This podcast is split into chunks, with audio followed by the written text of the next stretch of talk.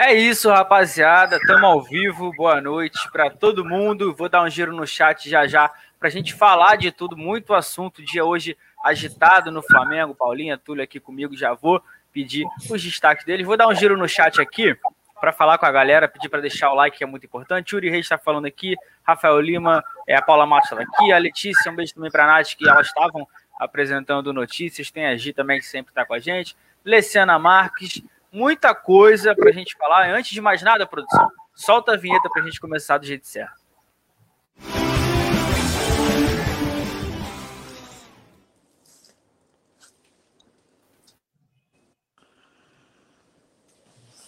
Tá no mudo, hein? Tô no mudo, calma, calma. Vamos começar. Túlio, eu tô calmo. É, eu que tô, tô nervoso, que tem muito assunto, muita coisa aí que me deixou meio nervoso, a gente no telefone tentando sondar tudo, tem jogador interessando a outros clubes do Brasil, a gente vai falar sobre isso, mas Paulinha, seu destaque inicial aí, já querendo saber sobre sua, opção, sua opinião do dia, né, um dia bem agitado, a semana de clássico, com os bastidores também pegando fogo, né? Minha opinião do dia é uma piada, essa história de emprestar o Natan, eu vou começar com isso porque estou indignada com essa história. É, mas tem muita coisa para a gente debater, né? A Fla-Flu, o clássico está chegando, né? E agora eu quero concentrar todas as minhas energias e as minhas boas vibrações para esse clássico, porque eu tenho certeza que a gente tem plenas condições de ganhar. Inclusive, já tem uma pancada de tricolor enchendo meu saco, ó, já me mandaram mensagem hoje. Tá pronta para perder o Fla-Flu? Eu falei, meu amor, tô sempre pronta para ganhar. É normal, entendeu? Então já tem gente enchendo meu saco, minhas vibrações já estão todas sendo... O caldeirão já está mexido, João, com alguns dias de antecedência, que é para garantir que tudo dê certo, sabe? Não quero passar por problema nesse Fla-Flu, garantir a vitória, então vou pedir pro pessoal deixar o like, que hoje o like está muito baixo, não estou gostando disso. Então já deixem o like, se inscrevam no canal e vou fazer um jabá. Tem vídeo de opinião no Coluna do Fla Play, meu, sempre tem vídeo especial lá, meu, do tudo. Quando encontrar alguma informação bombástica, a gente sempre publica lá, né? Tá sempre atualizando é, todas as informações, então não deixem de se inscrever lá também. E vamos debater, que tem tanta coisa pra gente falar que o programa vai passar assim, voando. Pois é, muito assunto. Paulinha deu o papo, tem que se inscrever no Coluna do Fla Play e nesse aqui também. Compartilha com todo mundo, avisa que o resenha tá ao vivo. Fala também pra rapaziada que é dia de semana. Ah, não tem Flamengo no meio de semana, mas tem muita notícia. A gente quer, a gente vai trazer tudo pra vocês. E também é aquilo, né, Túlio? Você que gosta, você que é um cara que pavio curto com essas notícias. Eu, eu gosto de quando tem polêmica pra você comentar. A gente vai detalhar tudo, mas no geral, como é que você tá vendo essa semana de Fla-Flu, semana importante para a garotada que vai ter a última chance antes do retorno dos profissionais, que vai acontecer na próxima segunda-feira? Cara, boa, boa noite, J P, boa noite, Paulinha, sempre uma honra estar com vocês, a galera que tá aqui no, no chat, James Leal Borges, é, quem mais tá aí, né? Quem é o Rafael Lima, Marco Barreto, Everton Juan, geral. Cara, assim, cada dia, um, eu tava falando isso, meu destaque vai ser cada dia um absurdo diferente, né? Cada dia a gente tem... Cada dia um sete a um diferente. É, cada dia é uma coisa que, cara, assim, surreal, essa história do Natan realmente... Eu fico tentando é, achar, é, é, como, é que, como é que eu posso dizer, lógica nas situações, e você não consegue ver lógica, né? E realmente é absurdo, piada, como disse a Paulinha, inaceitável... Né? Eu não sei que, que, que mundo esses caras estão vivendo, porque não faz sentido nenhum, nem no aspecto financeiro, nem no aspecto técnico, que a gente vai detalhar aqui. E simbora falar de Mengão. Expectativa grande para o Fla-Flu, como a Paula falou, normal, né? A gente vencer o Fla-Flu. Então, assim, é, só lembrando a história, né? Quem é pai de quem? Nós somos os pais do Fluminense, né? E como é que pode? Um clube que, na, que foi fundado depois do Flamengo ser o pai do Flamengo, como é que é isso, né? Eu fico impressionado com como querem mudar a história, né? Querem mudar a história. Então, vamos embora para mais uma vitória. A garotada tá, tá em alta aí, vai partir para dentro. É tudo nosso e nada deles. Pois é, agora vamos começar já com os assuntos polêmicos. O chat também Quero todo mundo participando, deixando o like, porque é muito importante. Paulinha falou, dá para melhorar bastante. Vamos falar porque tem gente falando sobre o Flamengo e o Pedrinho, ex-jogador de futebol, atual comentarista do Sport T V, fez algumas críticas ao elenco do Flamengo, eu vou explicar melhor. Ele falou que o Flamengo precisa de um banco melhor, eu vou trazer aqui a aspa dele aqui. Ele disse assim: eu não vejo o banco de reservas do Flamengo à altura do time titular. Hoje, eu não vejo um nível muito parecido. Sinceramente, só tem o Pedro à altura. Para mim, só o Pedro que tem a capacidade para estar no mesmo nível dos titulares. Paulinha, e aí, que você concorda? Como é que você vê essa declaração do Pedrinho? Lembrando que o Thiago Maia é banco, mas também não tá, tá machucado. Como é que você recebe essa declaração do comentarista, do ex-jogador do Vasco? Então, até bom você me chamar, eu queria falar sobre. É, o Pe... Eu gosto muito do Pedrinho, acho ele bem sensato, né? Um dos caras mais imparciais que tem de comentaristas, assim, muito sábio. Mas nessa, eu vou ter que dar uma discordada. Não que eu acho que a gente tenha um mega banco, e a gente estava até debatendo isso, acho que uns dois resenhas atrás, é, sobre a gente olhar e tipo, ah... Você olha para jogador tal e jogador tal e você fica, ah, quem vai entrar para resolver o jogo? E não tem esse cara no banco, né? Realmente a gente só tem o Pedro. Mas eu não concordo porque temos o Thiago Maia e era esse ponto que eu queria chegar. Independente do Thiago estar lesionado e no momento não estar no banco, o Thiago é atleta do Flamengo e o Thiago faz parte do elenco do Flamengo. Então você dizer que só o Pedro... tem altura para estar no time titular é um equívoco, porque aí você meio que joga fora o que o Thiago Maia vinha fazendo antes da lesão, como ele vinha atuando, né? É, então, só por causa do Thiago Maia, que pra... Cara, olha a produção, já tá tentando me derrubar desde o começo do programa, cara. Olha isso, depois o nego não quer que a gente reclame, produção quer que eu fique pistola... Aí produção tá falando do Vitinho, entendeu? Aí fica fazendo figurinha minha com buquê de flor para Vitinho. Nunca vou, eu nunca vou perdoar a pessoa que criou essa figurinha. Vocês podem fazer figurinha minha travada, figurinha minha perguntando do que, que a gente estava falando, que eu estava lembrando. Vocês podem fazer figurinha que for. Mas fazer uma figurinha minha dando um buquê de flor pro Vitinho foi o cúmulo do absurdo.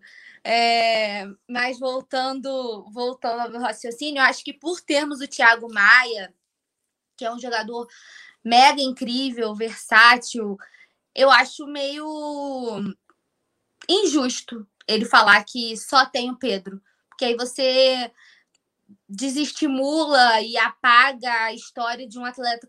como o Thiago Maia, que por mais que tenha pouco tempo de casa, é um cara que ganhou tudo pelo Flamengo, né? Tem um monte de títulos já. E quando entrou, fez muito bem, assim, é, teve atuações excelentes. É, foi incrível é, quando pôde. É, e vinha no seu melhor momento, né? A, a lesão foi um infortúnio para ele. Então, eu acho que deu uma exagerada. Não que eu não concorde. Eu realmente acho que em algumas posições a gente deixa a desejar, né? Ontem eu estava até falando sobre isso, quando, eu tava, quando a gente estava falando do Rafinha, né? E, e eu citei o Vitinho, eu citei o Michael, que são jogadores que você olha. E, tipo assim, ah, eles não são capazes de mudar um jogo. Você não vê eles com essa, com essa facilidade. Mas daí falar que... É, só tem o Pedro, ele deu uma, uma forçada legal, assim, eu acho que ele exagerou nessa. E aí, Túlio, deu uma exagerada? Porque assim, não, se for comparar de repente com outros times do Brasil, qual time que tem um banco à altura, assim, cem por cento? Eu não vejo nenhum, né? É, o futebol brasileiro é difícil, né, os times conseguirem uma, uma consistência muito grande com relação a elenco, né, geralmente montam bons times, a gente pega o Atlético, o Palmeiras... o próprio Flamengo, mas tem essa dificuldade na reposição, né? E aí os técnicos têm que, têm que ser criativos para na hora que precisa, né? De, de fazer alguma alteração. É, o Jesus, né? Fazia muito isso no Flamengo, né? Que o nosso banco era menos qualificado do que agora. O Pedrinho mais uma vez exagerou, né? Vai lembrar, eu também gosto dele comentando, mas ele naquele, naquele jogo contra o Corinthians, que a gente goleou, ele falou que os jogadores chegaram no vestiário lá e decidiram como é que jogavam, né? Ele teve coragem de mandar isso. Um ex-jogador de futebol sabe que as coisas não funcionam dessa forma. E dessa vez também, acho que eu concordo com o que a Paulinha falou. Eu não vejo só o Thiago Maia como uma opção. Vai lembrar que o Hugo Souza é reserva. Eu acho que é um, um cara que consegue, de certa forma, substituir bem é, o, o Diego Alves, né? A gente tem o Natan, que a gente vai falar depois, que é uma outra situação, que é um cara que eu acho que é um... um considerando que hoje ele não é titular, o titular é Rodrigo Caio e Arão. Ele é um bom reserva também. Acho que João Gomes, até para o futebol brasileiro, é, também é um, é, um, é um bom reserva. Eu acho que a gente está muito mais qualificado. Talvez a gente possa não estar qualificado com as contratações que vieram, né, de dois mil e vinte. Léo Pereira, né, Michael, o Vitinho há mais tempo, como a Paula colocou, que não, não consegue... Né? E aí não é você comparar, eu sempre gosto de falar isso, não é você comparar é, a qualidade individual de, dos jogadores, né? Mas é o cara conseguir executar no campo, né? Conseguir é, jogar. E o Vitinho muitas vezes não consegue, o Michel não consegue, né? É, então, assim, mas eu acho que ele foi meio injusto. Eu acho que o Flamengo tem algumas boas opções, mas é, é, é difícil hoje você encontrar no Brasil... Até mesmo o Palmeiras é, desfez de vários jogadores, né, que, que não, vamos dizer assim, que não eram utilizados. Ou que, o cara que fez o gol lá na, na, na final da Libertadores dele, o cara no ano dois mil e dezenove, o cara estava na quarta divisão, sei lá, do futebol paulista, do futebol brasileiro. Um cara que veio a, tipo, né, é, toque de caixa para compor elenco. Mas é, não consigo ver também, não. Assim, um time no Brasil que tem a ó, esse time tem um puta time e tem ali um banco de reservas super qualificado. Não tem, difícil. Né? E para você manter isso, porque assim, muitas vezes também a análise parte como se você tivesse que substituir com a mesma qualidade. Então, assim, ah, você vai tirar o Arrascaeta, você tem que ter um outro Arrascaeta no banco. E não é assim. Nenhum time do mundo é assim. Fala em um time no mundo, vai assim, o cara vai, o Real Madrid, o Juventus vai substituiu o Cristiano Ronaldo, não tem outro Cristiano Ronaldo para botar, entendeu? Mas tem um jogador com uma qualidade que consegue desempenhar, jogar bem, né? Consegue fazer o papel tático que o treinador pede, né? Às vezes é até um jogador de renome, mas nunca consegue substituir igual. E muitas vezes a análise parte disso. Ah, eu vou tirar o Gabigol? Ah, então eu pô, tem o Pedro. Mas o Pedro é titular, cara, praticamente, né? Entendeu? Eu, eu, eu, por exemplo, eu tenho quase absoluta certeza que se o Jesus permanecesse no Flamengo, o Pedro seria titular junto com o Gabigol, né? Ele iria encontrar uma forma. A gente sabe que quando o Jesus chegou no Flamengo, ele pediu um atacante de área, né? O Flamengo chegou, Balotelli, aquela, aquela coisa toda, e tentou depois um outro jogador, não lembro agora o nome. Mas, assim, o Pedro é uma exceção no Brasil inteiro. Quem tem um reserva como o Pedro? Ninguém tem, mas, assim... Cara, é uma exceção à regra, não é que seja dessa forma. Então, é, eu achei exagerado a, é, a questão das opções e não consigo ver nenhum time no Brasil que se enquadre dentro do que o, o Pedrinho colocou, que tenha grandes, grandes opções para repor o seu time titular. É, nessa situação a gente analisa, vou dar uma lida aqui no chat, porque a Lohana Pires está por aqui, Gustavo Linhares falando que time no mundo tem um banco de reservas inteiro no nível dos titulares, é realmente... Nenhum. James Léo Borges, talvez o único clube do brasileiro que tem um elenco equilibrado é o Palmeiras. O Flamengo tem um grande time titular, mas manter reservas de alto nível é caríssimo. Isso, com certeza, a gente ainda mais vai falar sobre a situação do, do Flamengo financeira. É, o Matheus Coelho falando que Gomes é titular em noventa por cento do ti, dos times. E isso que eu queria saber de vocês, começar por você, Paulinho, porque a gente fala que o Pedro é, seria titular em qualquer time do Brasil. A gente tem o Thiago Maia também. Você vê, por exemplo, algum reserva de outro clube, depois eu quero saber do Túlio, que seria titular no Flamengo? Então, a gente tem, a gente tem banco de, no banco de reserva um cara que seria titular em todos os clubes do Brasil, e isso eu falo com tranquilidade, porque o Pedro é fora de sério. Você vê, de repente, outro, titu, outro reserva de algum clube que seria titular no Flamengo? Reserva, não. Nenhum, não tem. Nem tit- até titular tá difícil, né? Imagina um reserva, então o Flamengo não é tudo isso que estão falando, né? Não tem.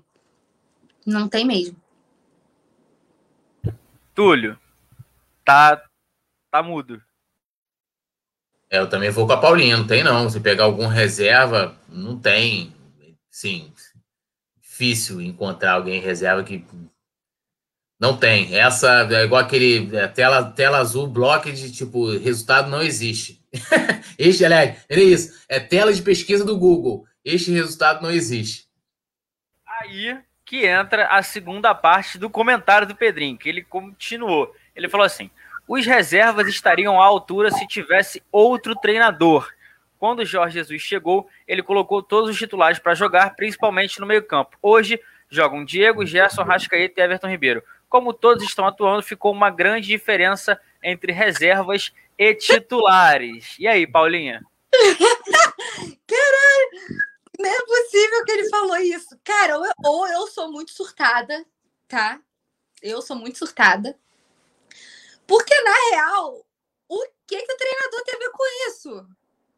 Do tipo, a gente está discutindo a qualidade dos atletas como serem reservas de potencial parecido aos astros que são titulares. Em relação a isso, o técnico não tem absolutamente nada a ver. É qualidade individual que a gente está debatendo. Então, assim, ele se perdeu completo, na minha visão, ele se perdeu completamente nesse comentário. Porque não faz sentido nenhum. Eles estariam à altura se tivesse outro treinador. Tipo, treinador... O, o Jesus não conseguiu fazer o Vitinho jogar, gente. O treinador tem um pódio do Pirlim Pipim, vai jogar lá, vai fazer, vai fazer o Michael virar um Bruno Henrique da vida. O Ceni não consegue. Mas o Guardiola faria o Michael virar o Bruno Henrique da vida. Não faz sentido. Você está debatendo qualidade individual, característica, forma de jogo do atleta. Isso... Cara, não tem nada a ver com o treinador isso. Pra mim, ele se perdeu totalmente nesse comentário. Ele não falou nada com nada. Pra mim, não faz sentido nenhum isso. E aí, Túlio, sobre esse comentário. Com outro treinador, os jogadores seriam outros jogadores? É, é mais ou menos o que ele quis dizer, né? É, assim, o Pedro viajou aí nessa, nessa análise dele. Porque, primeiro, que o Jesus não aproveitava todos os reservas. Isso é mentira, principalmente em dois mil e vinte. dois mil e dezenove até mais. Vai lembrar que em dois mil e dezenove, né, é, somente por oito oportunidades, o Jesus uh, conseguiu, né, é, colocar aquele time que a gente considera ideal, que foi o time da final da Libertadores, etc, etcétera, né, por, por diversos, diversos motivos, né. Então, assim, por exemplo, quando a gente trouxe Thiago Maia, Pedro Rocha, Pedro Rocha é, tinha menos, mais títulos do que jogos, né. O Thiago Maia só conseguiu emplacar no Flamengo com a chegada do Domi, e mesmo assim quando teve o surto. É, os jogadores que o, o Jesus mais aproveitava era o Gustavo Henrique e o Léo Pereira, porque ficava naquele revezamento, entrava um, ia bem e tal. O Michael, que ele utilizava bastante. E uh, o Pedro Rocha e o, e, o, e o Thiago Maia, não. Isso aí que ele está falando é viagem. E se a gente for olhar, olhando, analisando carreira, qualidade, papapá, é completamente diferente. A questão, e é isso que a Paula falou, isso você entra numa análise individual de cada jogador. Sendo que quando você, você pode muito bem tirar o Gabigol, por exemplo, vou pegar aqui o Rogério Ceni como, né, como, como mote. Ele, ah, eu, eu, eu não coloco Pedro e Gabigol juntos, né, porque eu prefiro colocar o Muniz porque ele faz a recomposição. Tipo, não estou dizendo se, se deu certo ou não, mas você parte num ponto que ele coloca um atacante para poder fazer um outro tipo de função. Vamos supor que, pô, o Muniz fosse prescindível para isso. Ele, de certa forma... Por mais que a qualidade dele, hoje, lógico, ainda está iniciando a carreira, aquela coisa está subindo, blá, blá, blá, aquela coisa toda, teve uma experiência fora, né? Mas, é, é, olhando, não estou comparando ele diretamente com o Gabigol. Vamos botar que ele fosse muito bom na, na, na recomposição lá e, e tal, aquela coisa toda. Ele, ele talvez teria uma performance que agradaria, que, aliás, que traria benefício ao time, à equipe. Né? Então, muitas vezes, quando você vai pegar assim, você vai substituir o Bruno Henrique, que aí você coloca o Vitinho, e aí você fala assim, pô, o Vitinho jogou bem. Não necessariamente ele precisa ter a mesma qualidade que o Bruno Henrique, mas se ele se encaixa taticamente, ele consegue jogar bem, ele consegue ainda contribuir para o time, porque a gente sabe também que, geralmente, o reserva, ele entra, muitas vezes, numa situação de jogo que é para mudar. Tipo assim, eu não consigo ver o Michael entrar para jogar com a, com, a, com a posse de bola, como o nosso time joga. Na minha opinião, minha opinião o Michael era um cara para entrar e falar assim, olha, esse é um jogo aqui que tá para explorar a velocidade, ou então eu agora vou exercer a tática de jogar no contra-ataque, né? Então eu vou colocar o Michael, porque ele é um velocista, eu vou colocar o Vitinho, entendeu? Então geralmente o, o reserva é um cara que vai dar uma dinâmica diferente na partida. Porque se você for trocar o cara, ah, eu tenho o Gabigol, eu tenho um cara igualzinho o Gabigol, é, é trocar meia dúzia por meia dúzia, irmão. Tipo assim, não faz sentido o futebol. Por isso que eu falo assim, ó, o futebol não é feito de onze jogadores. Você tem os reservas, hoje são cinco. Então são cinco jogadores em que você pode fazer uma situação de jogo diferente, geralmente na hora que esse reserva vai entrar. E não necessariamente como está aqui o Matheus Coelho falando. Nenhum time no mundo substitui, substitui a altura. Não vai ter um substituto pro C R sete, pro Messi, pro Neymar, pro Mbappé. Entendeu? Não tem. Lewandowski. Quem vai, vai substituir Lewandowski? Igual. Aliás, o Pedro é melhor que ele, né? Disse Luiz Roberto. Eu estou subscrevendo embaixo. Então, assim, é, é, é complicado. Então, é, eu acho que essa visão é uma visão, é uma análise, com todo respeito, pobre, entendeu? Diante da situação. O que não tira também a gente olhando para a realidade de que, realmente, a gente não tem um banco com muitas opções, mas está longe de ser somente o Pedro. E o desalentado otimista está aqui hoje, falou que quando o conteúdo é bom, ele deixa o like. Então, acho que ele já deixou o like. E a galera deveria seguir o desalentado otimista. Acho que ele achou o conteúdo bom, porque tá marcando presença aqui todos os... Pô, tá aí. Não, e ele já revelou, já que se inscreveu. Que ele falou assim, ah, eu falei, pô, queria saber aqui se o desalentado se inscreveu. Ele falou assim, ah, como é que eu recebi a, a notificação? Então, além dele ter se inscrito no canal, ele ativou a notificação. Ele foi lá no sininho, pum, botou todas. E, pum, pintou aqui algum conteúdo aqui no Coluna do Fla, ele, pam, tá recebendo lá. Tamo junto, desalentado, é nóis. É isso, façam então como ele, deixam, deixem o like. A Nathaniele Lima tá aqui, eu tenho que fazer o pix dela de cinquenta centavos que ela acertou ontem. É, quem era o jogador entrevistado? É, Gustavo Linares falando também. Vladimir. Ela, né? cinquenta centavos, é o que dá. Orçamento, conversei com a tesouraria, tá, tá, tá apertado para mim hoje. Ó, o Rafael Lima falou que o único, o único jogador que pode substituir o Lewandowski é o pifador. Ah, justo. Tem, tem uma batida aqui na bola, depois eu vou fazer um vídeo aqui no Coluna, só eu e Messi só, não tem como, pô. Mas... Alzira V tá por aqui, Alex Hora também, é, Wagner Léo falando, treinador faz atleta jogar sim, ou seja, ele dá o exemplo do Arão, é, mas é aquilo, fazer todo mundo é complicado, mas vamos seguir, já que a gente tá falando de treinador, Túlio, vamos falar do treinador que a Paulinha mais ama nesse mundo, que é Mauricinho. Mauricinho está falando sobre a fórmula que ele está tentando implementar nos jogadores nesse, nesse começo de campeonato carioca, que ele quer espelhar o estilo de jogo do profissional, e ele deu uma entrevista ao G E, que eu vou ler aqui um pedaço. Ele fala assim, nós precisamos de peças parecidas, mas não tenho a menor dúvida que a base tem que se espelhar em como joga o profissional, até para facilitar o trabalho do treinador quando o atleta subir. Esse momento com o Rogério pôde me esclarecer muitas coisas. Claro que eu vejo o time do Flamengo jogar, estou ligado na forma, mas sempre tem um detalhe ou outro que passa. Esse momento de troca foi muito importante para a gente tentar ser, é, traduzir isso na prática de forma mais... É... Caramba, cortou aqui. Mas, assim, falando que tem que jogar certinho o, os dois. É, a, a base tem que estar implementada...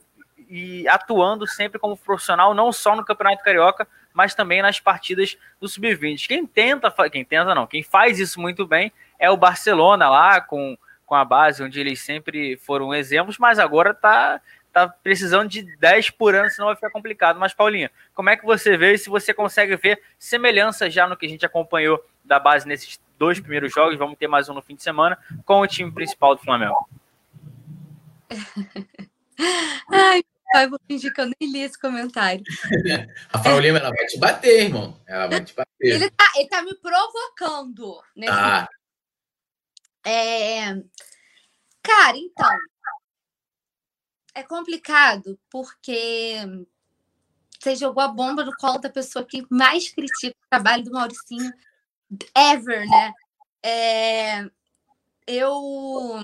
No jogo contra o Nova Iguaçu, eu nem avalio tanto, porque como a gente debateu já no pós-jogo e em algumas oportunidades depois, uh, a gente meio que catou a galera que estava no profissional, né, que já treinava no profissional, o Natan, o Muniz, o Matheuzinho, catou essa galera juntou com a galera que jogava no sub vinte e botou a galera para jogar. Tipo assim, eles quase não tiveram tempo para treinar juntos. Então, realmente, os que treinam com o time principal estavam no e o sub vinte estava em outra vibe. E eles tiveram que dar um jeito de se entrosar ali rapidamente. No jogo contra o Macaé, eu já vi uma evolução, porque aí é, tipo assim, já tiveram tempo para treinar juntos, né? As coisas já começaram a, a ornar melhor. É, o time já apresentou muito mais organização, né? O Flamengo, que dominou a partida do Macaé, foi muito superior, né? Teve boas chances, assim, de, de... A gente marcou dois gols, mas a gente podia tranquilamente ter feito mais, né? Alguns, algumas oportunidades bem claras. É, e aí eu já vi um Flamengo com mais posse de bola, é, um pouco do que se assemelha uh, a, ao nosso estilo profissional, né? Mas Maurício descobriu a fórmula da felicidade. É, e, sinceramente, eu não sei como isso nunca passou na cabeça dele antes, assim. Se é uma fórmula que está dando sucesso no profissional e se você tem atletas nas categorias de base que têm características muito parecidas com a galera que joga no time profissional, por que não tentar implementar a mesma filosofia? Eu acho que isso era até uma coisa natural. Facilitaria não só para o próprio treinador quando ele quisesse, ah, eu vou puxar jogador tal, eu vou promover jogador tal, como também para o atleta, que a gente sabe que o, que o processo de transição não é fácil, né? E a gente sempre que fala sobre transição, a gente gosta de lembrar uh, sobre a forma como foi feito com Lincoln, por exemplo, né? Que eu acho que foi, foi antes da hora, foi um processo que pulou algumas etapas, né? Então, quando... É... é feita tipo uma padronização, digamos assim, na, na, na filosofia, eu nem digo esquema, mas na filosofia, fica muito mais fácil para todo mundo. E se a gente encontrou, teoricamente, a fórmula do sucesso, que é essa fórmula de jogar, que é a forma de ser, você partir para cima do adversário, você administrar e você ter mais posse de bola, você dominar as ações, e é assim que o Flamengo gosta de jogar, né? O Flamengo não é um time reativo.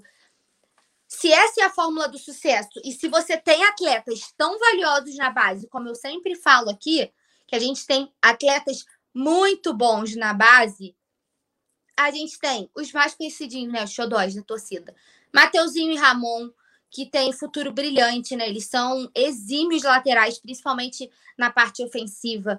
A gente tem o Lázaro, que por mais que eu tenha falado que ele passou meio apagado, né, nessas partidas, nessas primeiras partidas, precisa de mais uma, um pouco de experiência até para ir para o profissional.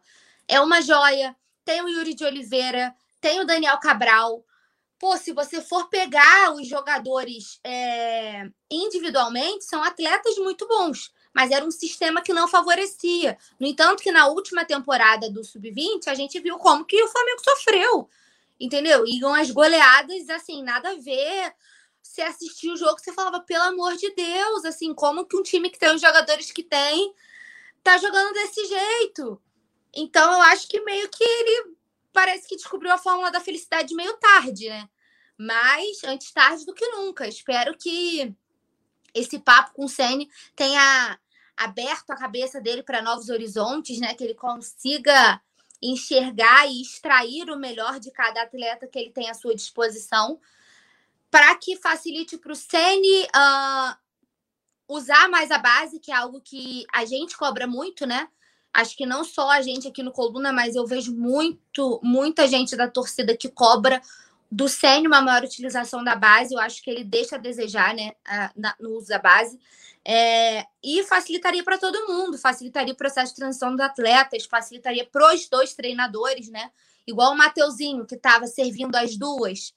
Você chega, treina com o Ceni de uma forma, é uma filosofia. Aí você vai ajudar o sub vinte no Brasileirão, é uma filosofia totalmente diferente. Aí o garoto já está acostumado desse jeito. Aí ele tem que se readaptar à fórmula do treinador B. Entendeu? Pô, fica confuso para todo mundo. Então, se tem uma filosofia que tá dando certo, que você pode adaptar para as duas equipes, eu vejo isso com muito bons olhos. Eu... Ih, saiu tudo aqui.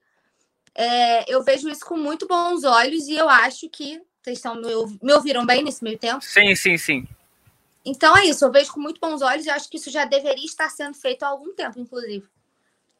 E você, Túlio, como é que você analisa aí? É, é o ideal, é o que todo mundo quer, né? Essa transição que seja muito mais fácil até para os garotos, para não ter, por exemplo, casos de garotos que eles acabam subindo e não conseguem render também por serem jogados ali num, num, num breu total, né? É, só que a Greta cobrando aí os juros do Pix e a, e a Natanaeli também, que ela falou, olha, dá para juntar para os meus objetivos, objetivo da Natanaeli. dois centavos por dia, vou, vou colocar cinquenta e dois hoje para ela, cinquenta e dois centavos. Aí, ó, e ela, o objetivo dela é o quê? É comer lá em Vila Isabel, aquele churrasquinho de gato, depois com a boca cheia de farofa e falar, te adoro, Rafa Penido, entendeu? Aí, ali ó, na praça ali da vinte e oito, no começo. Isso, gente, é... isso, isso. Então, ela tá pensando nessa grana. Bom, voltando isso aí, eu tava até caçando aqui para achar o plano de governo do, lá do, da, da, da atual gestão, né? E porque, assim, geralmente tem a promessa, é, e acho que vale abordar isso aqui, de unificar a maneira de jogar das categorias de base com a, a, o profissional. Isso é extremamente difícil, muito difícil, porque... É, a base, ela, ela chega ali, quando chega sub dezessete, sub quinze, sub dezessete, sub dezoito, você já, o clube já começa a contratar alguns jogadores, né? Às vezes para terminar a base ali, né? Contrata um sub quinze, um sub dezessete, e aí você, para contratar, você não poderia pegar um jogador aleatoriamente, teria que considerar como aquele jogador atua, se ele se enquadra dentro da formação que, que você é, utiliza. O Barcelona, como o J P lembrou muito bem, ele tem um estilo de jogar. E, e isso também não é garantia de sucesso. A gente vê agora, o time do Barcelona tem vários jogadores da base, né? Inclusive, incluindo aí o Messi, e, né, tá crise, o caceta, não consegue jogar, mesmo mantendo essa estrutura que vem, né, desde lá, o moleque criança, já começa lá no La Masia, já sabendo como é que, é, como é que joga. Isso facilita? Facilita. Porque se você for subir, um olhando hoje para o Flamengo de hoje, ah, você tem um atacante, né, que joga pelos lados em velocidade, tipo o Bruno Henrique. Ele sabe o que ele tem que fazer, né, taticamente falando, quando ele for entrar no lugar do Bruno Henrique, quando ele subir. Pô, vou jogar no lugar do Bruno Henrique, teoricamente, né? Mas isso também não é garantia de sucesso. Voltando aqui para o Mauricinho em específico, eu acho que ele conseguiu sim desenvolver muito essa... toque de bola, muito característico, né? A, essa posse, esse domínio do jogo, né? De você estar ali, de você tentar construir a jogada, de você pensar o jogo, da bola passar por todos os jogadores e tal. Ele conseguiu passar isso no primeiro jogo, como a Paula falou, evoluiu muito para o segundo jogo. Agora, a gente vê que pela falta da qualidade que, que você tem, né, na, no time atual, e que entra na experiência, etc, etcétera, É, o time consegue, de uma outra forma, aproveitando outras, outros talentos para poder fazer gol. Vídeo contra o Macaé. Estava ruim de penetrar ali pelo meio, de você tentar uma jogada, talvez uma tabela, uma jogada criada ali do meia, né? Você vai deixar o atacante na cara do gol, os gols saíram dos laterais, é, buscando o Muniz e fazendo de cabeça.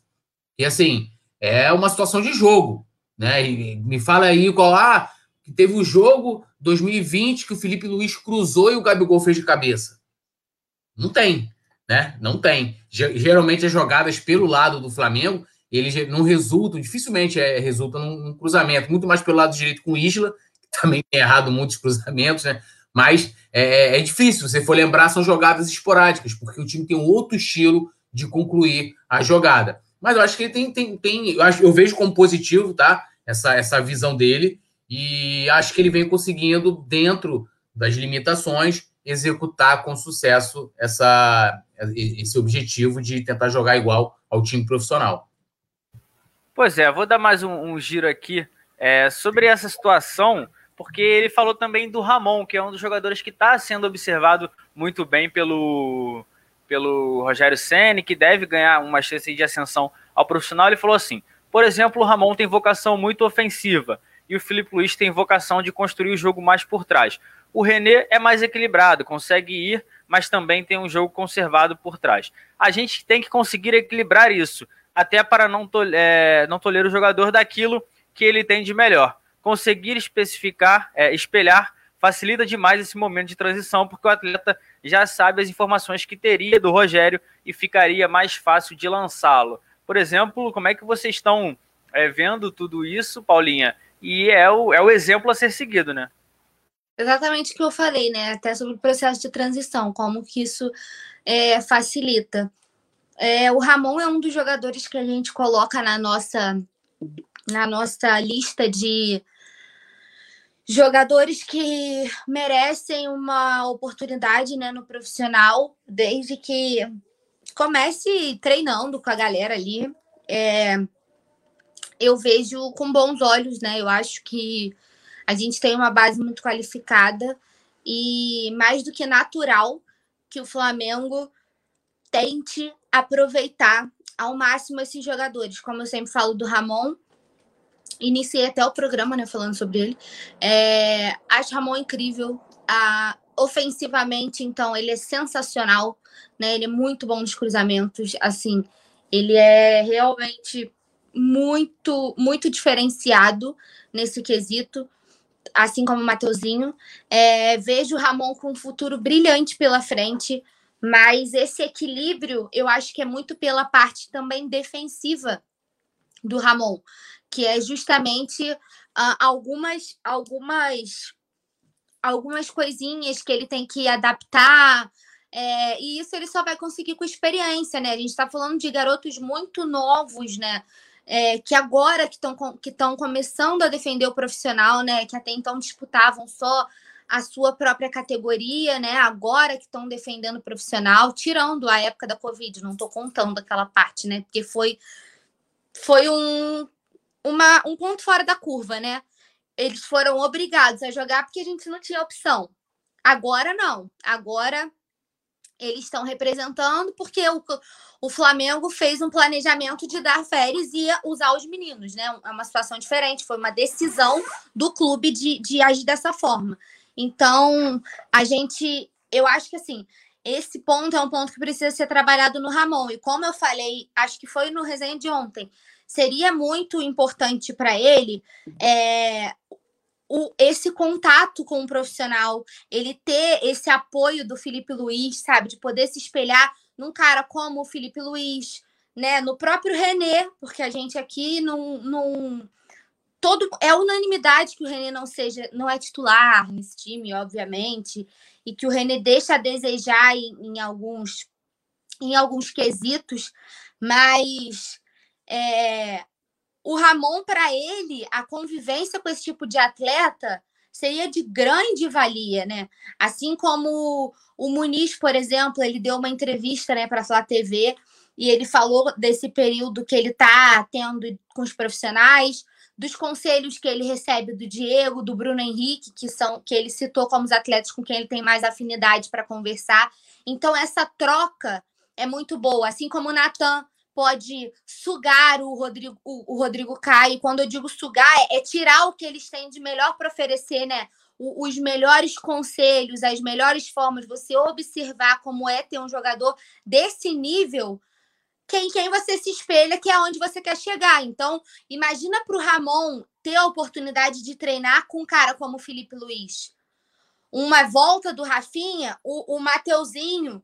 ter a oportunidade de treinar com um cara como o Rafinha. Não desmerecendo o Isla, tá? Eu só tô fazendo comparação por causa de experiência e de, de história é, exterior e de história que foi feita aqui no Flamengo. Então é muito importante esse trabalho da base. E, inclusive, lá no começo do ano, para finalizar minha fala, que eu já tô me estendendo muito, lá no começo do ano o Flamengo falou, inclusive, sobre isso, né? Que por causa do orçamento... Uh, não iria investir tanto em contratações, né? E que faria mais uso das categorias de base. E esse é o momento de você filtrar quem foi bem, quem não foi. Esse eu acho que ainda precisa de mais uma rodagem na categoria. Esse daqui eu já posso levar para começar a conviver com os outros. Então, o momento é esse. Para um time que pensa em, em, em não fazer tanto investimento por N questões financeiras e ter uh, na base... jogadores que podem dar conta do recado porque deram conta quando precisaram, né? Imagina esses caras sendo lapidados, esses caras sendo trabalhados durante o dia a dia, o tipo de jogador que eles não podem se formar.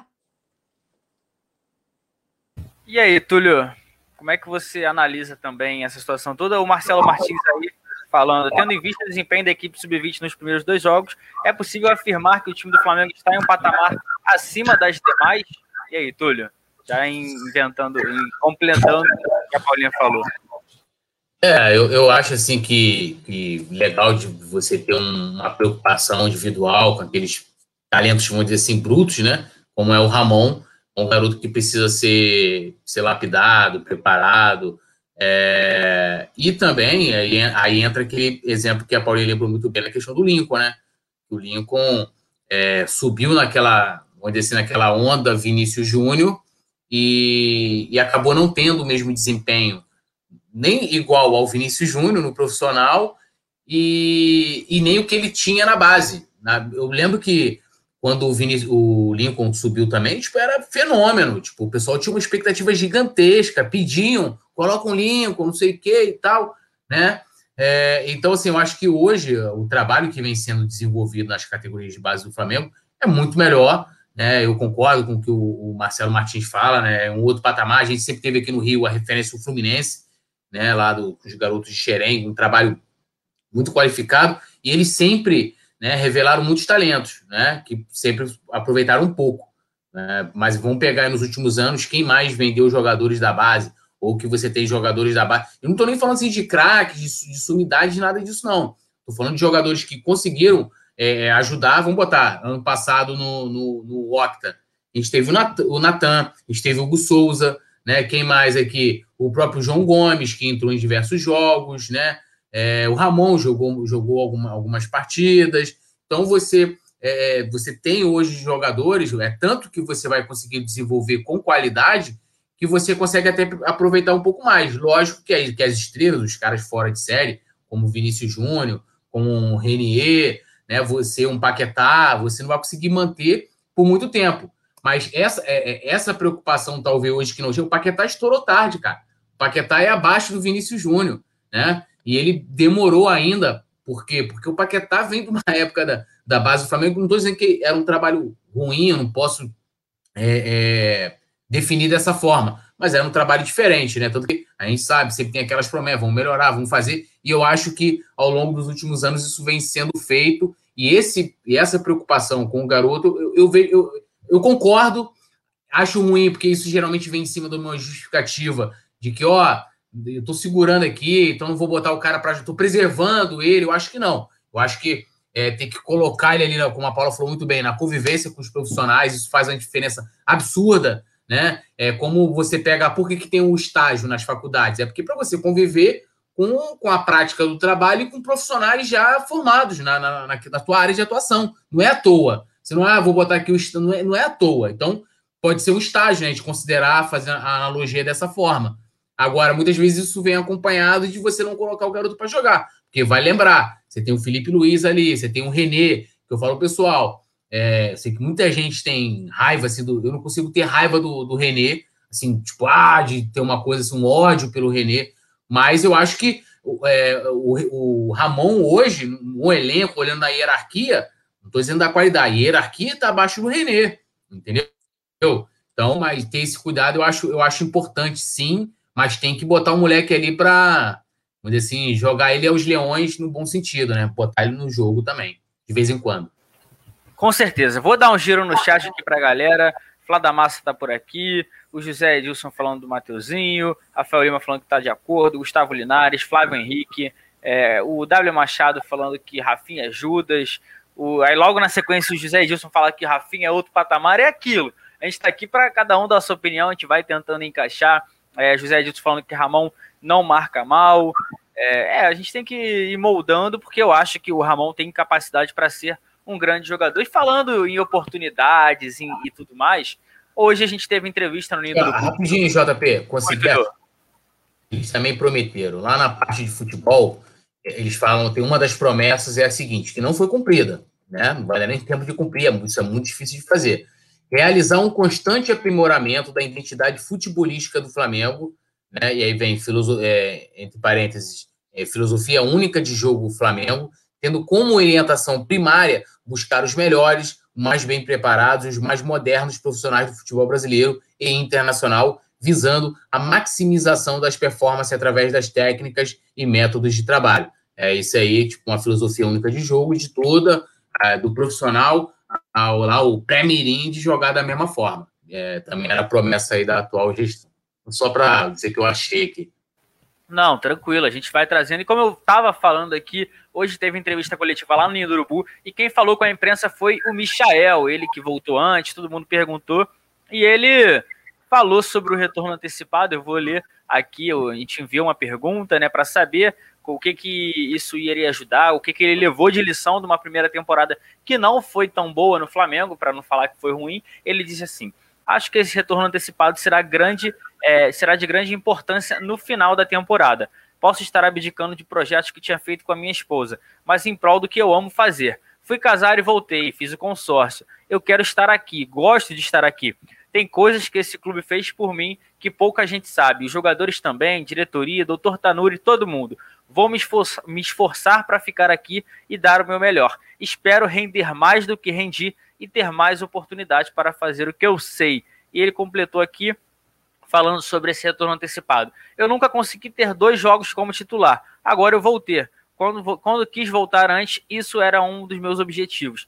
Ter essa sequência e ganhar confiança e também me esforçar para ajudar mais os meus companheiros. Seja treinando ou então jogando. Nem sempre o meu melhor vai ser suficiente, mas vontade de ajudar nunca vai faltar. Vai ser um ano abençoado para nós e espero que seja também uma temporada de vitórias e glórias. Esse foi o Michael, a produção colocando uma foto dele treinando ao lado de Bruno Viana. Paulinha, como é que você viu essa, essas declarações do Michael? Mostrou aí que quer dar a volta por cima e sabe que está rendendo, mas como é que você recebe como torcedora? Tá mutado. Ah, é... Oi. Cara, então, eu acredito que ele tenha falado... Assim, eu achei algumas partes bem fortes, né, da, da, da fala dele. Principalmente quando ele fala, por exemplo, que... É, ele falou assim... É, nem sempre o meu melhor vai ser o suficiente, né? Alguma coisa do tipo. Então, eu achei bem forte, assim. Mas é uma declaração de quem tá ciente do que das críticas, ciente do que está acontecendo, é, e que está buscando, acima de tudo, melhorar, né? Independente da, das críticas, independente da má fase, é, é um cara que, pelo menos, não, não parece ser aquele jogador conformado que... tanto faz como tanto fez, né? O meu salário tá no meu bolso e é isso que importa, que a gente sabe que existe, né? É óbvio que a maioria quer jogar, que a maioria briga pelo, por um espaço, é, e briga por, por mais oportunidades, mas a gente sabe também que tem uns que, inclusive sobre esse próprio elenco, que isso já foi divulgado, eu não vou ficar aqui citando nomes para não ser leviana, porque a gente não sabe até que ponto é boato, né? E até que ponto... É, faz parte. Eu acho que só quem pode responder isso é, é o próprio jogador, mas tem gente que se conforma, né, com, com, com a reserva e com a falta de oportunidades e fica por isso mesmo. E ele, pelo menos, é um cara que voltou antes, entendeu? Abriu mão da, da lua de mel, né, que ele não fez a lua de mel para poder retornar, porque ele queria mostrar serviço, porque ele queria... É, galgar o espaço dele. Então eu espero de coração que ele consiga é, mostrar o futebol dele, que ele consiga dar, de agora para frente, ter boas atuações, porque independente de você gostar, João, do jogador ou não, cada um tem suas particularidades, né? Você prefere jogador A ou B, não gosta muito do outro, da característica do outro, isso é natural, ninguém agrada a todo mundo. Mas independente de você gostar ou não do atleta, eu acho que é o Flamengo. Ele defende o Flamengo e eu sempre vou torcer para que todos os jogadores que defendem o Flamengo tenham êxito. Porque a partir do momento que eles vão bem, o Flamengo vai bem. E o que a gente quer é um Flamengo vencedor, é um Flamengo que continue brigando por todos os títulos, continue conquistando muitas taças, né, muitos troféus. E eu espero que ele consiga dar a volta por cima. É um cara que tem uma história de vida muito marcante também, né?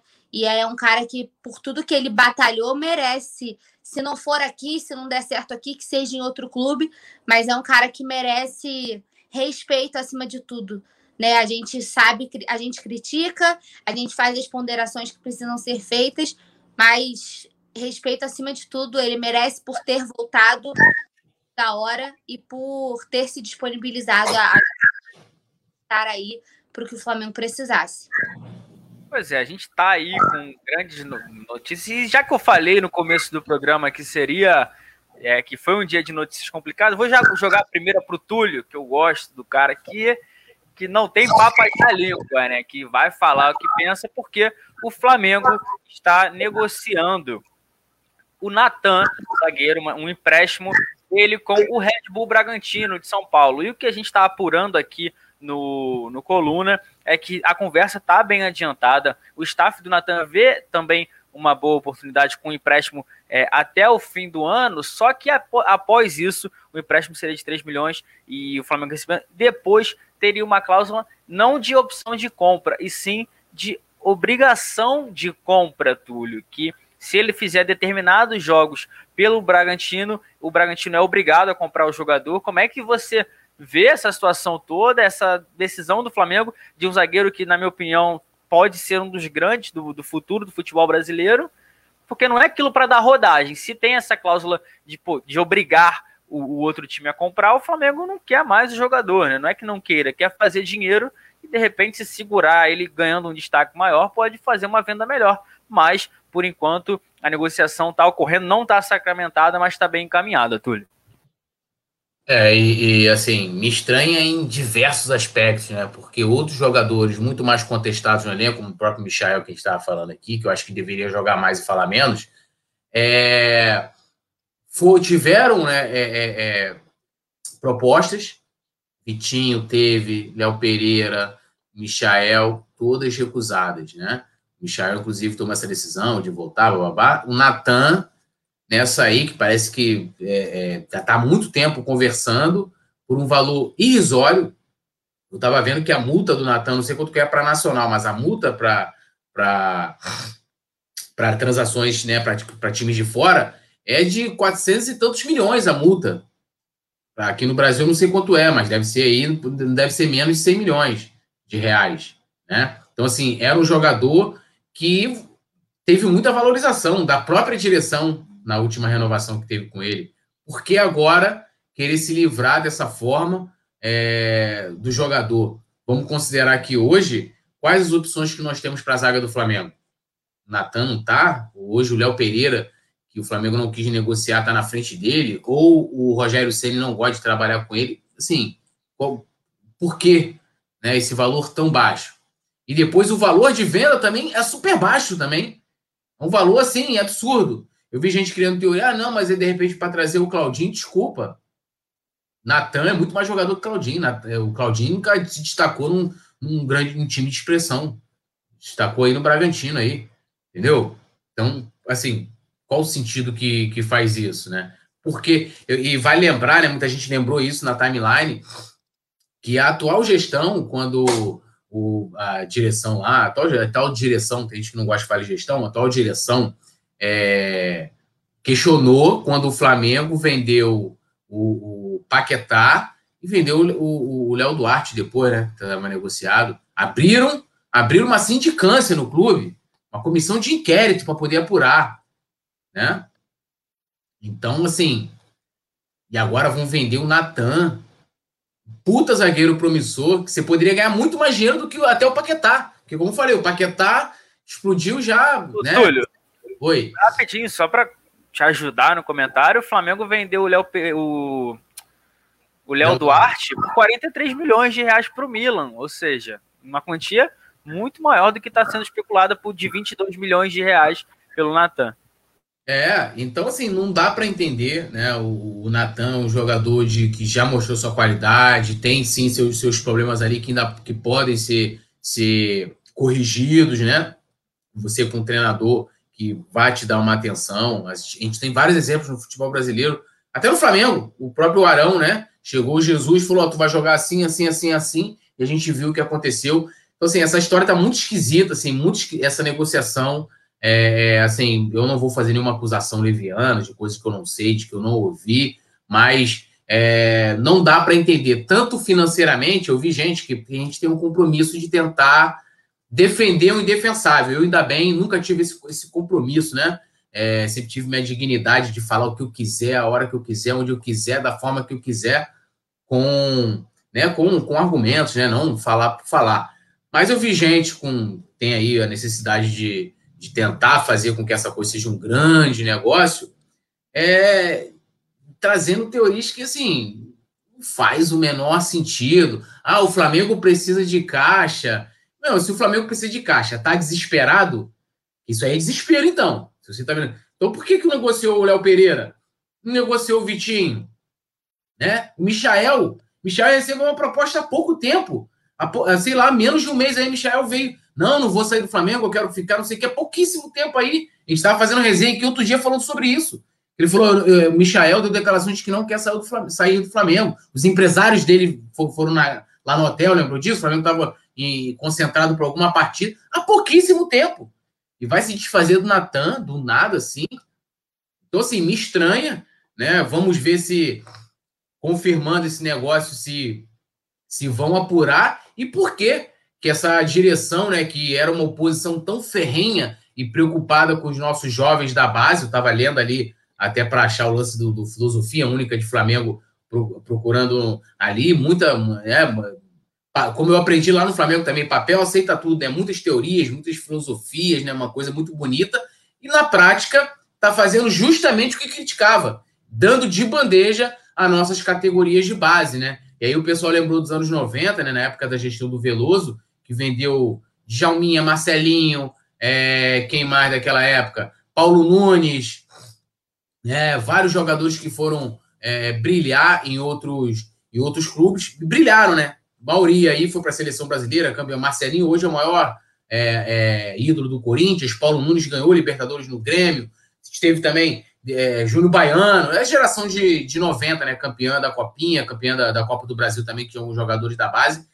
Estão fazendo a mesma coisa. Então, assim, não dá para entender em diversos aspectos. No aspecto econômico, né? No aspecto técnico, porque, assim, o Rogério não conta, então. Então, o Rogério hoje, agora, depois do Léo Pereira, já saíram, vazou, né? O Léo Pereira é emocionalmente fraco, se entregou, não sei o que, agora está na frente do Natan. E, politicamente falando, interna, na parte interna do Flamengo, estão fazendo justamente o que eles criticavam. É um absurdo essa, essa negociação, não faz sentido algum, mesmo que fosse um empréstimo, mesmo que, porque mesmo com o Bruno Viana, a gente não sabe ainda se o Bruno Viana vai se adaptar, se o Bruno Viana vai conseguir jogar.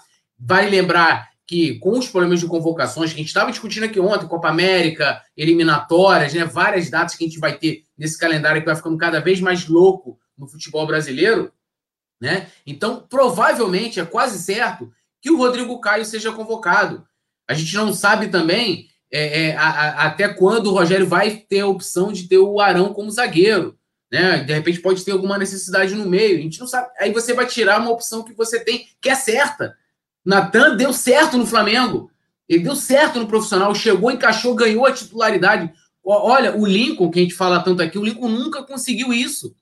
O Lincoln chegou no profissional do Flamengo, nunca conseguiu se firmar. A gente pegou um garoto que, de uma posição complicada, conseguiu se firmar e está dando de bandeja ele para o Bragantino. Então, assim, não dá para entender. Acho que a diretoria vai precisar se explicar, confirmando essa negociação. Absurdo total, absurdo total, total, em todos os aspectos. Indefensável o que essa direção está fazendo aí com, nessa negociação do Natan. E aí, Paulinha? Essa situação de uma joia que a gente estava elogiando, por exemplo, as duas primeiras partidas do Flamengo não levou o gol, ele foi muito seguro com, com o, o Noga, em, na, na última temporada até na, ele foi titular em várias partidas, ajudou o Flamengo no, no caminho do Octa, e agora tem essa negociação em caminho aí, como é que você está vendo? Eu concordo com tudo que o Túlio falou, eu acho que, sabe aquele ditado, tem caroço nesse angu? Essa, essa negociação tá muito estranha. Não digo... Paulinha, posso te interromper rapidamente para vocês terem noção. O Flamengo renovou há pouco tempo o contrato do Natan até dois mil e vinte e quatro. colocou a multa em setenta milhões, quatrocentos e trinta e sete milhões de reais, né, e setenta milhões de euros, né, que dá quatrocentos e trinta e sete milhões de reais, e isso em dezembro de dois mil e vinte, agora está valendo mais.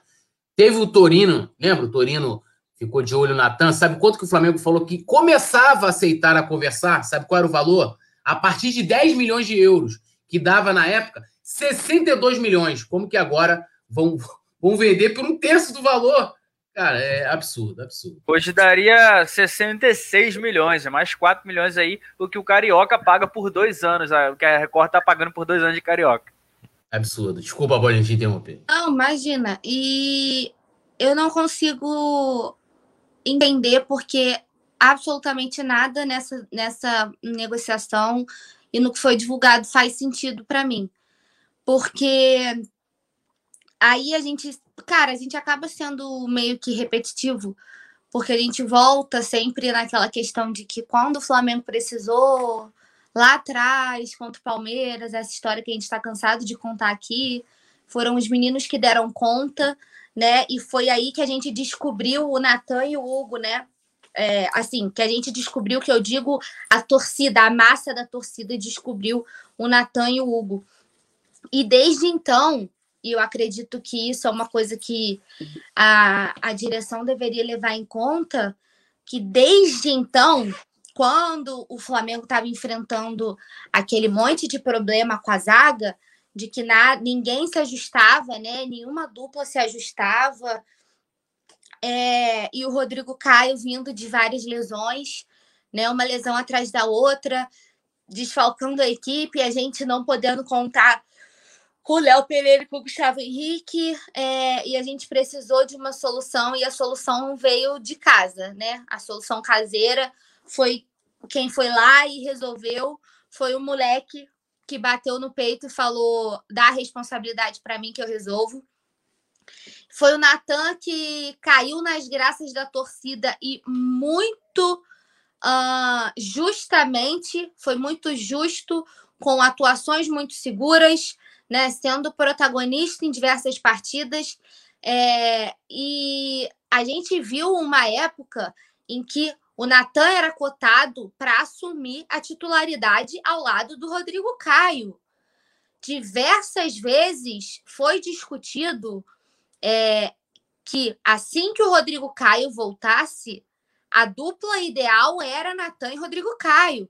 E, inclusive, a gente ainda falava, se sem o Rodrigo Caio, né, se, se jogando ao lado do Gustavo Henrique, que na época estava oscilando demais, é, se jogando ao lado de um zagueiro que estava oscilando, que não demonstrava segurança, o Natan já tinha conseguido se destacar, a gente sempre falava, imagina a hora que esse moleque tiver a oportunidade de jogar com um cara como o Rodrigo Caio, que é o xerife dali, a experiência... Como que ele não vai se destacar mais ainda, né? É, não é muito, não é forçação, não é demais falar que o Natan é sim uma das grandes promessas da base do Flamengo. E tem sim um futuro muito promissor. E se a questão é dinheiro, faz menos sentido ainda essa negociação. Porque se é desespero de precisamos de caixa, três milhões de euros... vinte milhões de reais para um time que está desesperado por dinheiro, que precisa fazer caixa. O que é vinte milhões de reais para um garoto que tem uma multa de sessenta milhões? É óbvio que a gente sabe que a multa é jogada lá no alto, que ninguém paga o valor da multa, né? É óbvio, a gente sabe que ninguém pagaria sessenta milhões. Mas a gente bota lá em cima justamente para que, a partir dos dez, como o Túlio falou, a partir de uma, de uma proposta consistente, uma proposta decente para o nível de atleta que você está negociando, com um futuro mega promissor pela frente. E a gente sempre falava que se o Natan continuar tendo oportunidade, vai ser difícil segurar no Brasil. Assim como o Hugo, vão vir propostas de fora. Para você chegar do nada... sem nenhuma explicação, e ver um empréstimo num valor irrisório, com uma obrigação de compra, com um valor pífio, e você fica assim. Que parte do... O Natan é tão dispensável assim que a gente perdeu.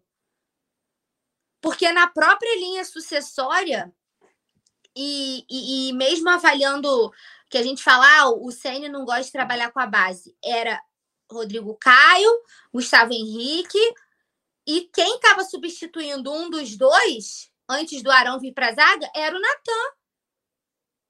Não era o Túlio ou o Léo Pereira, era o Natan. Então, como que essa prioridade, essa fila de sucessão mudou ao ponto do reserva imediato, digamos assim, porque é uma dupla. A partir do momento que um sai, sem contar o Arão na zaga, tá? O Natan é o reserva imediato do que saiu, né? A partir de que momento o reserva imediato virou tão dispensável para ser negociado por um valor tão irrisório? Faz sentido. Então, como o Túlio falou muito bem, se a gente, se essa, essa negociação for é, realmente... Só para não perder o, o fio, rapidinho, e vai lembrar que lembra do Michael, quando o Michael não, Léo Pereira, começou, ah, não, vai vir proposta, mas a gente não vai aceitar nenhuma, qualquer... Isso é uma matéria disso, não vamos aceitar qualquer, qualquer proposta, não sei o quê. Por que que agora, depois de, do Flamengo recusar essa proposta do Torino de quarenta milhões de reais em dezembro de dois mil... A gente está falando de dezembro de dois mil e vinte... O Flamengo agora negocia por qualquer valor. É estranho, só para ilustrar também isso aí. Mano, nem que fosse por dinheiro. Faz me... se, for, se for por dinheiro, faz menos sentido ainda. Porque o valor é pífio. O Natan está sendo dado ao Red Bull Bragantino. O Flamengo está abrindo mão de uma das maiores promessas, jogadores mais promissores da safra atual. Por quê? E aí eu tô muito com o Túlio. Se isso se confirmar, alguém vai ter que vir explicar. E eu, de coração, não espero nenhuma explicação que faça a gente entender nada. Porque a gente já sabe como que são as declarações. Eu não espero que ninguém vá vir falar o que a gente quer, que, o que a gente quer ouvir. Ninguém vai responder o que a gente quer ouvir. Ninguém vai responder o que a gente quer saber. Mas que pelo menos alguém dê as caras. Igual na época que o Flamengo estava passando aquele monte de problema lá no Brasileirão, que toda vez que sofria uma goleada tinha uma entrevista, eles não respondiam nada do que a gente queria saber. Nada. Era uma entrevista única e exclusivamente para passar pano. Até hoje, né? Até hoje. Inclusive, eles, eles tiram, né? Vai lembrar, tiram as perguntas que eles não querem responder, porque é mandado antes. O Flamengo hoje, que é o único clube no Brasil que ainda não utilizou a, a videoconferência, né? A videochamada, de colocar os repórteres para participar diretamente, né? Todos os clubes no Brasil fazem isso, mas eles preferem, porque eles, eles flertam, né, com muita gente que gosta desse, desse controle da imprensa, essa coisa toda, e impedem as perguntas, né? Então, é, mais uma vez, só para ilustrar isso aí, que é uma coisa... Eu também, quem, quem trabalha na comunicação do Flamengo, né? É, então, assim, não, não é nenhuma novidade da gente esperar coisas desse tipo. Então, a gente já não espera muito, sabe? A gente sabe que a resposta que a gente quer não vai vir, mas que pelo menos venha alguma. Nem que seja uma fantasia, nem que seja para passar um pano, como são todas as, as, como foram todas as últimas declarações, que não esclareceram nada, mas pelo menos tinha alguém ali, dos males o pior, sabe? Dos males o menor. Pelo menos tinha alguém ali para botar a cara para falar, para não dizer que ah, fa... agora vocês não podem falar que ninguém falou nada. Vocês não podem falar que o clube não se manifestou. Se vocês ficaram satisfeitos ou não, outros quinhentos. A gente estava ali para falar. Então, eu acho que pelo menos isso tem que acontecer. Mas duvido muito que a gente consiga entender o que está por trás dessa negociação com esses valores irrisórios. É, tem tem uma, uma... Rapidinho, J P. O James Léo Borges falando aqui, né? O Flá, até a posição colocou na tela. O Flá está perdendo patrocinadores, o programa de sócio-torcedor despencou assustadoramente, não há renda. É, os dirigentes deveriam esclarecer como está a finança do clube, mas a gente tinha falado, né, que o Flamengo não tem uma M R V, não tem uma Crefisa, mas assim, não dá para entender esse desespero, vamos dizer assim, repentino em fechar as contas, se você em dezembro, você fechou uma proposta que é quase o dobro da que você está aceitando agora. Assim, qual a diferença, né, olhando, olhando né, o, a situação financeira do Flamengo, que o Flamengo projetava para dois mil e vinte e um, de dezembro para março. Estamos em março.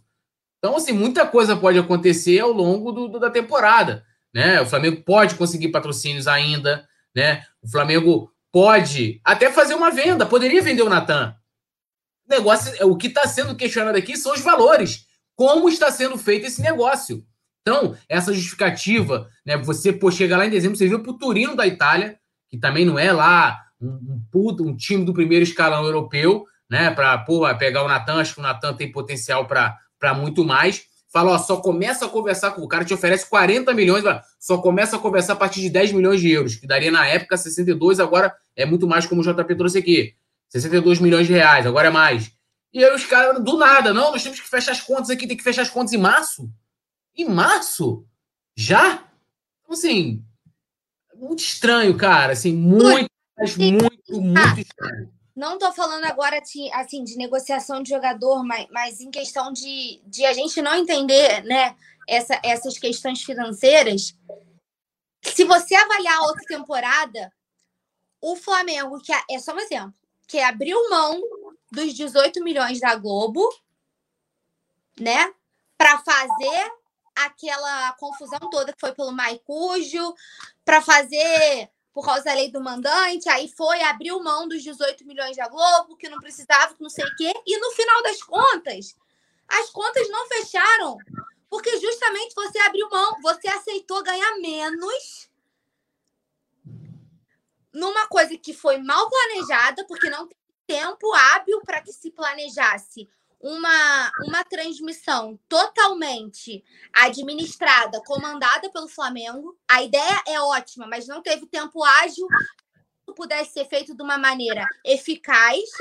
Aí você abre mão de dezoito milhões da emissora, que te dá muito... Já falei isso aqui, já falei isso num vídeo de opinião, quando a gente debateu a questão dos, dos patrocínios, no retorno que a Globo te dá em visibilidade, que é a emissora mais assistida, que é onde o patrocinador vai estar exibindo sua marca, muito diferente de como é exibido alguns jogos na Record, como são exibidos alguns jogos na S B T, e o Flamengo abriu mão desses dezoito milhões, e no final do ano, esse dinheiro fez falta. Continua então, fazendo, né? Não dá para entender. Pois é, a gente, vou dar um giro no chat aqui, dar um, falar pra galera. Urubu Rei falando que eu tô calado. É, eu tô aqui só acompanhando. O Vitor Jason também, Enzo Barbosa, Lucas Ponte falando fora a Ceni, James Léo Borges falando que não seria a primeira vez que o Flamengo faria isso, infelizmente, né? Lucas Pontes, também tá por aqui a Margarida Léo Bastos falando que o Ceni que pediu. Vamos, a gente vai debater isso ao longo da semana, a gente tá trazendo novidades. E Túlio e Paulinha, a gente falou também sobre o Maracanã, sei que Paulistão, o governador do estado de São Paulo queria mandar jogos do estadual de São Paulo e também times da, de São Paulo que estão na Copa do Brasil aqui no Rio de Janeiro, ou seja, porque lá tá com muito caso de Covid e tudo mais, o que a gente faz? Ah, manda os caras para lá, faz, contamina todo mundo, né? Não sei o que eles estão pensando, mas depois eles voltaram atrás, isso hoje, por conta da, do Rogério Caboclo, presidente também da Federação Paulista, eles pediram para que isso não acontecesse, o Campeonato Paulista foi paralisado por quinze dias, e depois todo mundo voltou, é, voltou atrás, porque, assim, se lá tá ruim, mandar para cá é, é o cúmulo do absurdo, né, Túlio? Não, que não tá igual lá, mas também tá ruim, né? É, assim, é, a gente está no processo progredindo para isso, para ficar igual São Paulo. Assim, cara, eu acho que não, primeiro assim, é, eu não moro lá em São Paulo, né, mas a gente vê as notícias, não faz sentido nenhum um governador parar é, todas as atividades do, da cidade quando libera a igreja. Libera lá o pessoal sentar lá um do lado do outro e aglomerar. Então, assim, não faz sentido nenhum o senhor João Dória parar o futebol. Qual a ciência disso? Qual a ciência de você... É, é, qual, qual, qual o método? Quero que ele me fale o método, apresente um estudo científico que mostre que, porra, que a igreja pode estar ali, se for parar para todo mundo, pô. E aí justifica, né? Como aqui no Rio agora, ele, na verdade, flexibilizou, né? O prefeito flexibilizou é, é, também. Mas não faz, não, não faz sentido nenhum, tá, tá tudo ruim. O país inteiro tá ruim. São Paulo é o que mais sofre hoje. Antes foi Manaus, aquele caos por falta de... De, de oxigênio e tal, que já começou a acontecer em outros estados também. Tipo, a gente tá num caos, cara. Então, assim, Eu achei absurdo quando saiu a primeira notícia de que iria aceitar. A Ferdi já logo se animou, né? Eles ninguém compra nada, né? Mas pode mandar para cá. Não sei aonde ia jogar, né? A gente já tem aí um gramado que até a Conmebol reformar o gramado do Maracanã num sacrifício danado. E agora... não vai aguentar. Essa não vai aguentar. Estádio nenhum. Não vai aguentar. Estádio nenhum aguenta. Estádio... Os caras ah, vão jogar no Raulino, não sei. Se tiver jogo nesses estádios também, não vão aguentar. Vai prejudicar o campeonato daqui. Os times daqui também, porque os times daqui também estão envolvidos em Copa do Brasil, em Libertadores, em outras competições também, né? Então, assim, aí o cara tira, tira lá, ah, vamos resolver aqui a solução, vamos mandar pro Rio, né? E acabou, beleza, né? Então, assim, eu, eu discordo de todos esses caras, esses políticos todos aí, acho que todos eles errados, ninguém segue ciência nenhuma, fazem as coisas como dá na telha, o cara para poder, por política, por ter apoio de, de igrejas evangélicas, É, achou legal. Aqui no Rio a gente vê o B R T lotado todo dia, né? Acho que no mínimo eles deveriam colocar mais ônibus à disposição para você ter, para que as pessoas não precisassem, né, pegar um ônibus lotado, né? É uma série de problemas que, que tem que não vai resolver. Eu acho que só agora está indo para o futebol, né? As pessoas estão começando a questionar, porque realmente, né? A gente tá aí, cara, tá morrendo dois mil pessoas todo dia e o futebol tá rolando, estão comemorando o gol, estamos, né? É, como se a vida tivesse normal e não tá. Né? Ontem eu, tava, eu vi um tweet que falava assim, não tem o avião da Chapecoense?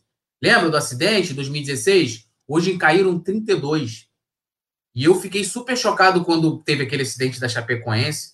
Acredito que todo mundo, né, que, que tem algum tipo de empatia, de, de coração, e não tem como a gente olhar e achar que está tudo normal, com trinta e dois, o equivalente, né, morrer, o equivalente a trinta e dois aviões da Chapecoense. Então, de certa forma, vamos dizer que o bom senso reinou no sentido de não mandar para cá os jogos. Eu acho que é, se o governo de lá mandou, mais uma vez repetindo, não concordo, porque não faz sentido nenhum você manter um local que aglomera muito mais e você pegar o, e paralisar o futebol é, de ocorrer. Todo mundo errado aí nessa história, então que nem, sabe, louco? Tipo, ah, vamos fazer aqui, fazem, estão fazendo, entendeu? Quem, quem para de qualquer jeito e quem, e quem não quer que não pare de, de forma alguma. E aí, Paulinha? Realmente é complicado essa situação toda, não deveria nem ser cogitada, mas foi, depois eles voltaram atrás e não vamos ter, pelo menos por agora, é, jogos de times paulistas aqui no estado do Rio de Janeiro. Piada, né? É... E, cara, assim, é... tá todo mundo a moda cacete, né? Cada um faz o que bem entende, assim, é... igual a questão das restrições. Tem coisas que eu não entendo, por exemplo. É, vou dar um exemplo óbvio. É, um exemplo prático de, de como foi feito aqui, por exemplo, onde eu moro. Ah, bandeira vermelha, a gente vai restringir a circulação. Beleza. Restringe horário de funcionamento, só pode funcionar de tal ou tal horário. Aí reduz o número de ônibus. Quando, na verdade, era para aumentar o número de transporte público, para justamente não ter aglomeração. Quanto menos transporte público, mais gente aglomera. Mas não, aí eles acham que reduzir o transporte público porque tem redução de horário vai resolver alguma coisa. Se o problema é justamente a aglomeração. Aí você olha e fala assim, tá de sacanagem. Sabe? Igual aí no Rio, é, é de oito às cinco, né, que as coisas podem funcionar. O vírus só circula à noite. De manhã, pode todo mundo, todo mundo precisa trabalhar, pode todo mundo aglomerar, B R T lotado, aí não pega, não pega. Mas aí a pessoa não pode ir numa padaria, num restaurante, fazer uma refeição depois de cinco horas da tarde, porque aí pega o vírus. Ou fecha tudo, ou não fecha nada. A questão aqui não é política, não é... Porque a gente tem que explicar, né? Que senão ele fala, ah, mas fulano é militante, você é esquerda, você é direita. Não é... Nada, ninguém tá falando de político, ninguém tá falando de esquerda, de direita. Não tem nada a ver com isso. Eu acho que falta, João, bom senso e embasamento, sabe? Ninguém sabe o que tá fazendo. Cada um faz o que dá na telha. Entendeu? Ah, eu acho que vai ser bom se eu diminuir o número de transporte público, o que automaticamente vai aglomerar, porque se tem menos à disposição, mais gente vai ter que andar no mesmo transporte naquele horário ali. É uma coisa óbvia que eu acho que até uma criança entende que não faz sentido algum. Mas eles querem mostrar que estamos tomando alguma atitude. Estamos tomando alguma providência. Que no final das contas não adiantam de nada. São providências para dizer que eu fiz alguma coisa. O que a gente precisa é da vacina. O que a gente precisa é de mais... É, é de gente mais empenhada em conseguir essa vacina. Aumentar o ritmo de vacinação em massa. Que as pessoas tenham consciência. Usem a máscara, que é difícil. Muita gente... Cada dia menos pessoas usando, né? É, as pessoas estão largando de mão. É isso que a gente precisa. Não adianta restringir aqui e ali tá tudo funcionando. Não vai resolver. A gente não vai sair desse buraco nunca, assim. E de quem foi a ideia de Jerico, como diria minha avó, de mandar o futebol de São Paulo pro Rio? Ah, não, não pode ter aqui, manda para lá. Que aí lá não tem restrição. Ótimo! Se a gente está discutindo justamente que a, a, os campeonatos estaduais não deveriam, teoricamente, ser paralisados, porque é tudo mais perto, você não tem viagem, né? É, de um estado para outro, porque aí vai delegação, e aí a viagem é mais propícia à infecção, né? Quando você tá todo mundo dentro de um estádio, de um estado, é mais fácil de você controlar, é mais fácil de você adequar os protocolos, aí nego quer pegar de um estado e mandar para o outro. Sendo que justamente isso que a gente quer evitar. E é justamente a preocupação dos campeonatos nacionais poderem ser paralisados. É justamente quando o Túlio fala, a gente precisa ficar de olho, porque daqui uns dias a gente não vai poder disputar a Libertadores, porque país lá de fora não vai deixar time brasileiro entrar. Aí nego quer mandar de um estado para o outro para aumentar o problema, porque não vai resolver. Quem teve a ideia, sabe? Quem olhou e falou assim, não, isso aqui é plausível, isso vai dar certo.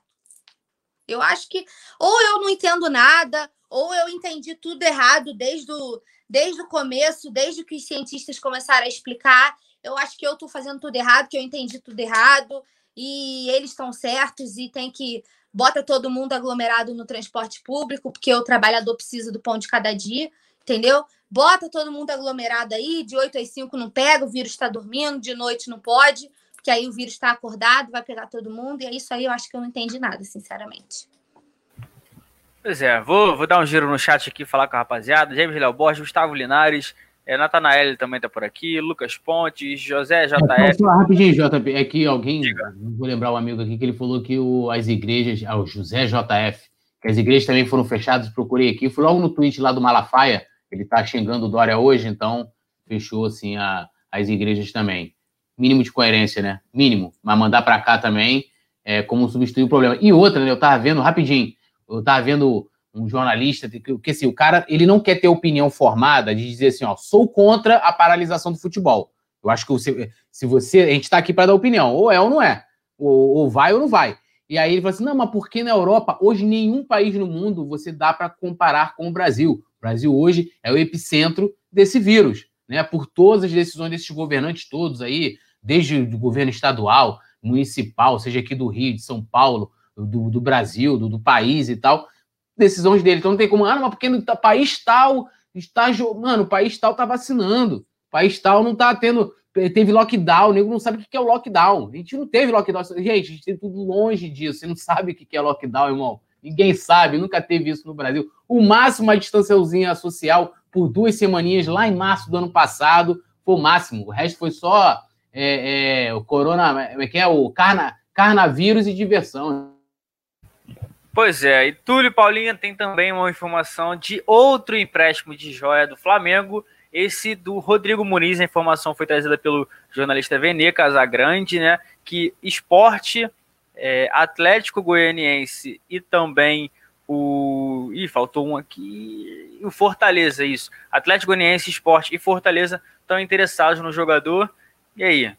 Tomara que não seja nos mesmos moldes da situação do Natan, mas você, vocês acham que é, é importante esse empréstimo, mas não sei se vai fazer sentido emprestar, porque o Rogério Ceni pediu o retorno dele do Curitiba antes mesmo do fim do Campeonato Brasileiro, né, Paula?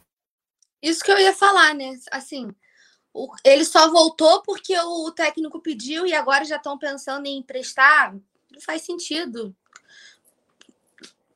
Vai, só se o Flamengo vai realmente trazer algum atacante e aí o Muniz deixa de ser a opção para ter mais um atacante que já está na visão do Flamengo. Mas assim, não faz sentido para mim. Por questão de, de rodagem, é, dele conseguir novos ares, eu acho válido, sabe?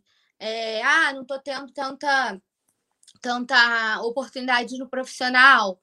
É, e podendo emprestar ele para outro profissional do que manter ele no sub vinte, por exemplo, né? Desde que as negociações sejam boas, né, favoráveis para o Flamengo, eu acho ok, eu acho, eu sou sempre favorável a essa mudança de ares, eu acho que é importante o jogador ter novas experiências, passar por novas fases, né, e voltar depois, no futuro próximo, voltar melhor, enfim, em, em relação a isso eu sou favorável. O que não entra na minha cabeça é isso acontecer agora que o, há pouco o Rogério pediu o retorno dele. Isso, isso que me deixa meio assim, eu não consigo entender o que, que o Flamengo tá fazendo, sabe? Foi decidido, ah, Rogério, você pediu o Muniz, beleza, mas a gente tá decidindo aqui que a gente vai emprestar o Muniz, tá? Mesmo você tendo pedido, por que isso? Só se o Flamengo for trazer alguém.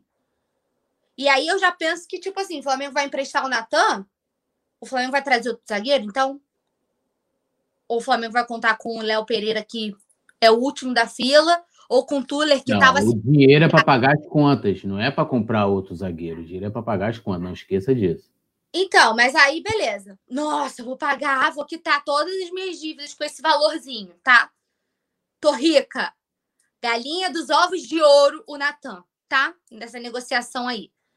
Vai trazer outro zagueiro? Ou vai ficar com o Léo Pereira, que era o último da fila, e com o Tuller, que estava sendo negociado? Queria entender. Muniz, a mesma coisa. Vai trazer outro atacante? O Ceni pediu, né? Um atacante.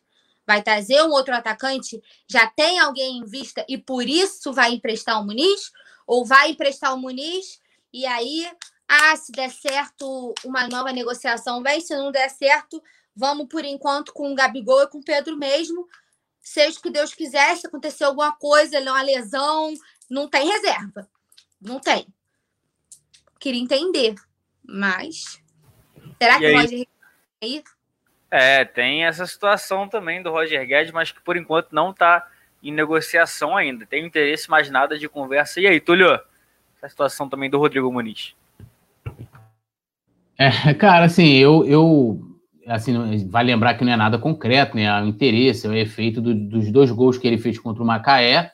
Se tiver algo, não vai ser nenhum valor exorbitante também. É um jogador que o Flamengo já estava emprestando, só retornou, começou a ter opções porque o Rogério Ceni pediu, né? Então, assim, o Muniz não é nem esse muito conceituado. Conceituado que eu falo assim, de ser um jogador imprescindível no Flamengo, né? né Desmerecendo ele. Né? Mas ele está lá por causa do Rogério. E, mas assim, se for negociado, for por um valor, né, que, que realmente o jogador valha, né, eu, por exemplo, acho que é, vale o teste com ele, né, de, de você é, testá-lo, aproveitá-lo da maneira que ele vai ser a referência, como ele foi no jogo contra o Macaé e fez dois gols. Vamos ver se no próximo ele já mantém essa, essa pegada, né, para ver se também se vai manter esse interesse. De repente é um cara que entrou no profissional e não é, mas você vai botar o Rodrigo Muniz para jogar com o Pedro, a referência é o Pedro. E o Muniz é um atacante que, que é aquele nove, né, o nove nove, né, o nove que fica dentro da área lá é, para receber a bola. Não é o cara que vai sair para jogar e nem para ficar fazendo recomposição, essas ideias aí do, do Rogério. Agora, o Rogério faz tanta questão, né, o Moura, Rodrigo Muniz, mas Natan, ele realmente não... Ramon, né, essa galera, ele não, ele não faz. Vamos ver, eu acho que assim, eu tô aí para esperar para ver qual, qual vai ser esse negócio. Mas é um, você vê como é que é a força do Flamengo, né? Um atacante que tá aí, voltou ano passado, entrou em alguns jogos do Campeonato Brasileiro, não vi ninguém surgir, nenhum interesse por ele, fez dois gols jogando com a base contra o Macaé, e aí já começou os interessados. Se ele marcar já no Fla-Flu, quem sabe, né, a gente não aumenta aí a qualidade das equipes, aí, as, das sondagens, né? Você ser Fortaleza, outras equipes aí de mais qualidade. A mais que o Natan, né? É, que de repente recebe uma proposta até melhor que o Natan, né? Quem sabe, né? Vamos ver. Mas eu acho que oh, dificilmente o Rogério Ceni também vai deixar sair, né? Ele gosta. É, ele faz um pouco, um pouco. E aí, Paulinha, Rodrigo Muniz, como é que você vê? Porque a gente também tem que ficar de olho nesses empréstimos, porque todo mundo falou de Túlio, de Túlio, e não foi para o Montpellier também, mas se for acontecer realmente, eu não sei, cara. Foi o que você falou, né, Paula? Não acho que dá para ficar confiando, porque é incoerência mostrar que lá dentro tem algum problema também, né? Sabe, é... é... Cara, sei lá, é... Eu tenho medo até de, de, parec de parecer pesado, mas... Enfim, tem hora que parece que falta transparência. Explica, sabe? Coloca as caras... Ninguém entendeu. A gente não tá debatendo uma coisa... Vocês são loucos e tá tudo ok, e vocês estão pedindo demais. A gente tá debatendo uma coisa que ninguém entendeu. A questão do Natan, ninguém entendeu. Quando saiu essa, essa informação de um possível empréstimo do Natan, eu entrei no meu Twitter, gente, só se falava nisso. O Flamengo tá maluco, que valor é esse? Que não sei... Então eu acho assim, ou tá todo mundo, todos nós somos su- completamente surtados... E a gente não entende nada. E a gente tá aqui falando um monte de baboseira. E esse dinheiro vai salvar o ano do Flamengo. É como se fosse uma premiação de título. E a gente não sabe. Ou tem um apocalipse vindo aí. Entendeu? Das duas, uma. O mundo tá se acabando. Ou a gente é todo mundo sem noção, que tá aqui fazendo hora extra, que não faz a menor ideia do que tá comentando, e que esse dinheiro aí vai salvar a vida do Flamengo, salvar o ano do Flamengo, vai precisar, não vai precisar vender medalhão, não vai precisar nada. O dinheiro do Natan vai salvar o ano do Flamengo. Eu acho que é isso. E a gente tá entendendo errado. Eu acho que nós desaprendemos a interpretar. Eu já estou ficando preocupada. Que eu estou achando que eu não sei mais interpretar, entendeu? Daqui a pouco eu vou pedir para vocês desenharem para mim, para ver se eu consigo entender os moldes dessa negociação, porque até o momento tá puxado para o meu lado. Eu acho que eu não estou entendendo mais nada que está acontecendo. Pois é, rapaziada, vou dar um giro no chat aqui, o Seu Pesadelo, Marcos Vinícius, é, o Allen Monteiro também falando que o Roger Guedes é fraco, Yuri Reis, Marcelo Martins, todo mundo chegando, Wesley... É, Gustavo Linares sempre com a gente, James Léo Borges, o Marcos Vinícius, falei aqui de novo, mas quem tá por aqui, Nathanael Lima, Arquibancada. Então a gente tá chegando, enfim, hoje foi... Não, eu queria só trazer ah. uma informação aqui, daqui a pouco a galera consegue no Fla ponto com. O time japonês, o Vissel Kobe, fez um vídeo pro Lincoln, né? Lincoln, estamos te esperando e tal, a torcida Lincoln, vem fazer o gol aqui. Alô, Vicente Flá, aí ó, rapaziada, o japonês sabendo valorizar o produto, prata da casa, cria do ninho, Lincoln. Fizeram um vídeo especial lá no Coluna do Fla ponto com. Confere lá depois. É, Túlio, vou, vou dar uma boa noite para Paulo, que eu vou te dar uma dica, já que você tá nessa onda de Japão aí, que eu vi um negócio maneiro. Quando, antes, depois do boa noite da Paulinha, eu te explico. Paula, sempre um prazer fazer o, o programa com você. Beijo, João. Beijo, Túlio, produção, para todos vocês do chat. Obrigada pela companhia de hoje. Sempre um prazer estar aqui, fazer o programa com vocês.